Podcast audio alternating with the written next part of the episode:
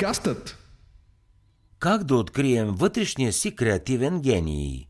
През хиляда седемстотин осемдесет и седма един от най-успешните и влиятелни музикални композитори в историята на света току-що бе пристигнал за втори път в Прага.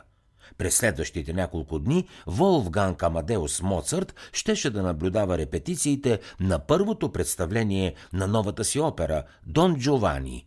Когато финалните репетиции приключиха, Моцарт и диригентът на оркестъра Йохан Баптист Кучарц размениха няколко думи в кратък разговор. По време на разговора им Моцарт направи отделен коментар. «Не съм спестил нито грижи, нито труд, за да произведа нещо отлично за Прага. Освен това е грешка да се мисли, че практиката на моето изкуство ми е станала лесна. Уверявам ви, скъпи приятелю, никой не е полагал толкова много грижи за изучаването на композиция, колкото аз. Едва ли има известен майстор в музиката, чието творби да не съм учил често и усърдно».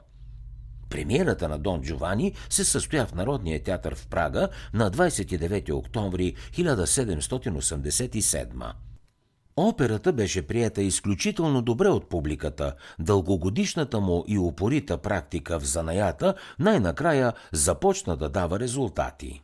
Дон Джовани имаше толкова силно въздействие, че до днес това произведение е считано за най-великата опера, създавана някога. По време на репетиционния си разговор Моцарт призна, че успешната му композиция е просто страничен продукт на усърдна и последователна упорита работа по неговия занаят в продължение на много години. На Моцарт му беше необходимо повече от десетилетие, за да развива своя творчески талант и да създаде най-накрая тази новаторска творба.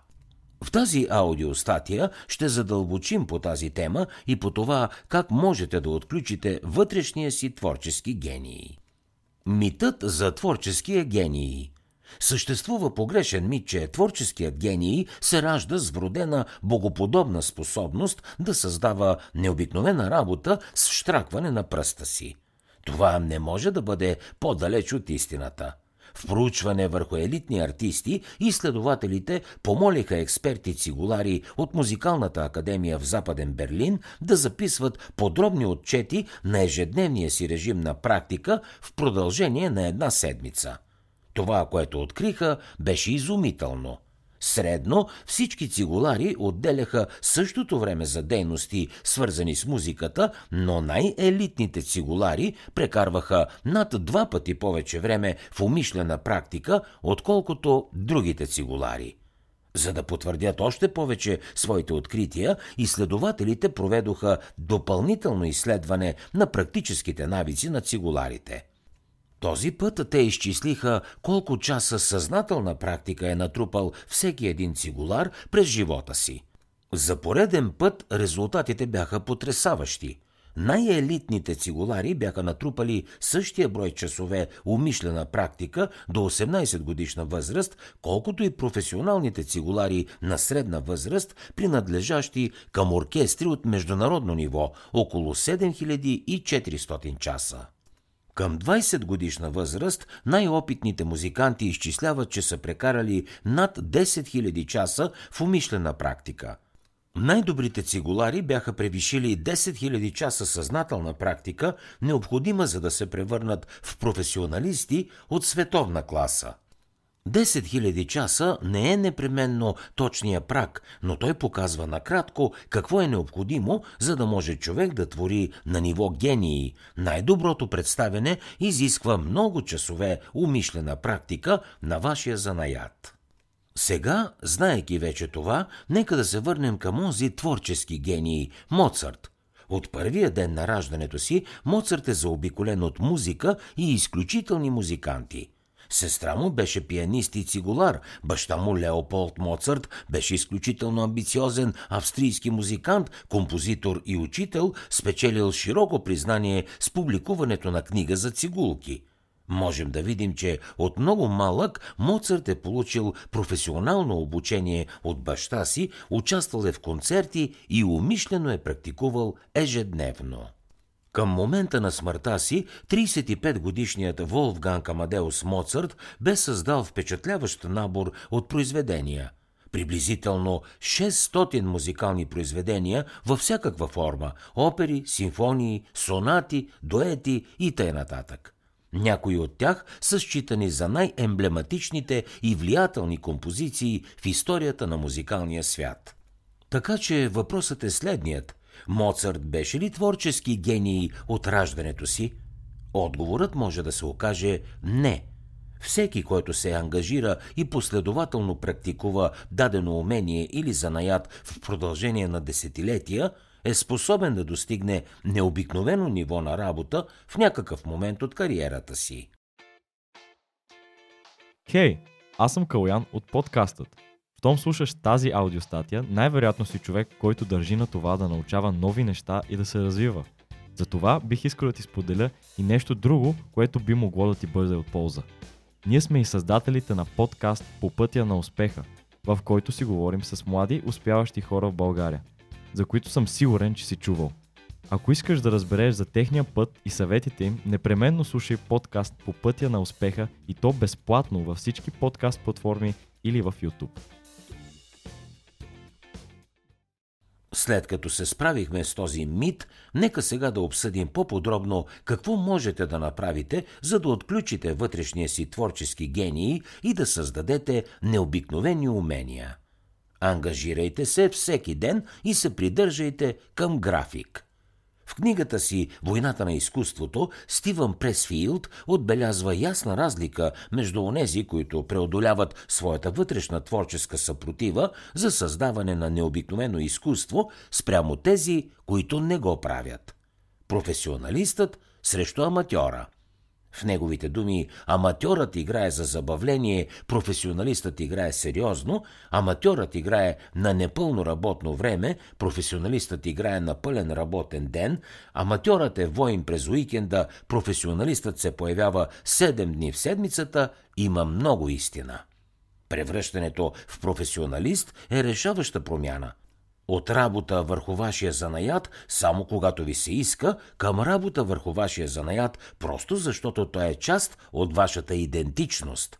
Когато започнете да се отнасяте към работата си като професионалист, чувствата вече няма да диктуват действията ви. Вие просто ще се появявате всеки ден и ще се придържате към графика си.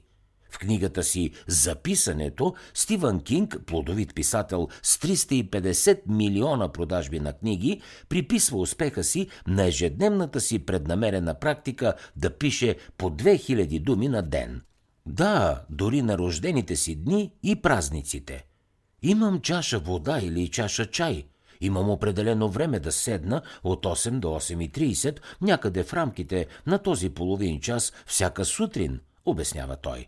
Имам хапче с витамин и музика. Седя на едно и също място, а вестниците са подредени на едни и същи места. Като се появявате ежедневно и работите усърдно, ще започнете да създавате последователна работа и да натрупвате много часове умишлена практика. Това естествено ще даде възможност на вашите най-добри идеи да процъфтят в уникална творба. Позволете на болката да вдъхнови вашите идеи. През хиляда деветстотин и седемдесета Марвин Гей преживява много болезнен период от живота си. Неговата дуетна партньорка Тами Терел току-що беше починала с мозъчен тумор, докато бракът му се разпадаше. Когато братът на Марвин се завърна от войната във Виетнам и сподели с него историите за ужасите, неговият възглед за живота се промени драстично. Марвин изпадна в депресия, спря концертите си на живо и се оттегли в уединение. През следващите три години той все още пишеше музика, но прекара голяма част от времето си, размишлявайки върху несправедливостите на войната. По време на прекъсването си, Марвин започва да работи върху нов запис, в който свободно изразява болката, разочарованието и гнева си. Марвин не знаеше, че изразът на неговата болка ще успее да създаде запис, който ще остане в историята като един от най-влиятелните Ар енд Би и музикални албуми на всички времена. В процеса на създаване на вашата работа позволете на вашите сурови емоции да задвижват вашия творчески процес и идеи, дори ако се окажат отрицателни емоции като болка, гняв или разочарование. Сътрудничете с други. Ако съм видял по-надалече, то това е само защото съм застанал на раменете на гиганти, казва Исаак Нютон. Моменти на творческо вдъхновение може да дойдат от осамотение, но сътрудничеството и споделянето на нашата работа също могат да бъдат мощни фактори за нашия успех. Пример е как Стив Джобс и Стив Возняк създават Apple. Лари Пейдж и Сергей Брин създават пък Google. В книгата си «Иноваторите» Уолтер Айзаксън изтъква идеята, че всяко изобретение е страничен продукт на група, която го е осъществила. Преди всичко, творчеството е съвместен процес, казва той. Иновациите идват от екипи по-често, отколкото от светналите кружки на самотни гении. Не бъдете твърде сурови към себе си. Бъдете търпеливи към себе си. Саморазвитието е нежно. Това е светата земя. Няма по-голяма инвестиция. Думи на Стивън Кови.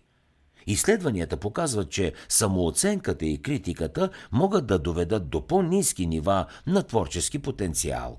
И обратното, по-високите нива на самосъстрадание са свързани с по-високите нива на творчеството. Имаме естествената склонност да оценяваме и да критикуваме работата си, въпреки че това е самосаботиращ навик. Истината е, че качеството на нашата работа няма нищо общо с нашата самоидентичност или собствена преценка. Добре е да правите грешки и да създавате неперфектни творби. Практикувайки самосъстрадание, вие ще дадете място за несъвършенствата и неуспехите, необходими по пътя към изразяването на вашия творчески гений. Може да отнеме много години, за да видите наградите от вашата упорита работа. Вашите моменти на творчески гении скоро ще се появят в точния момент.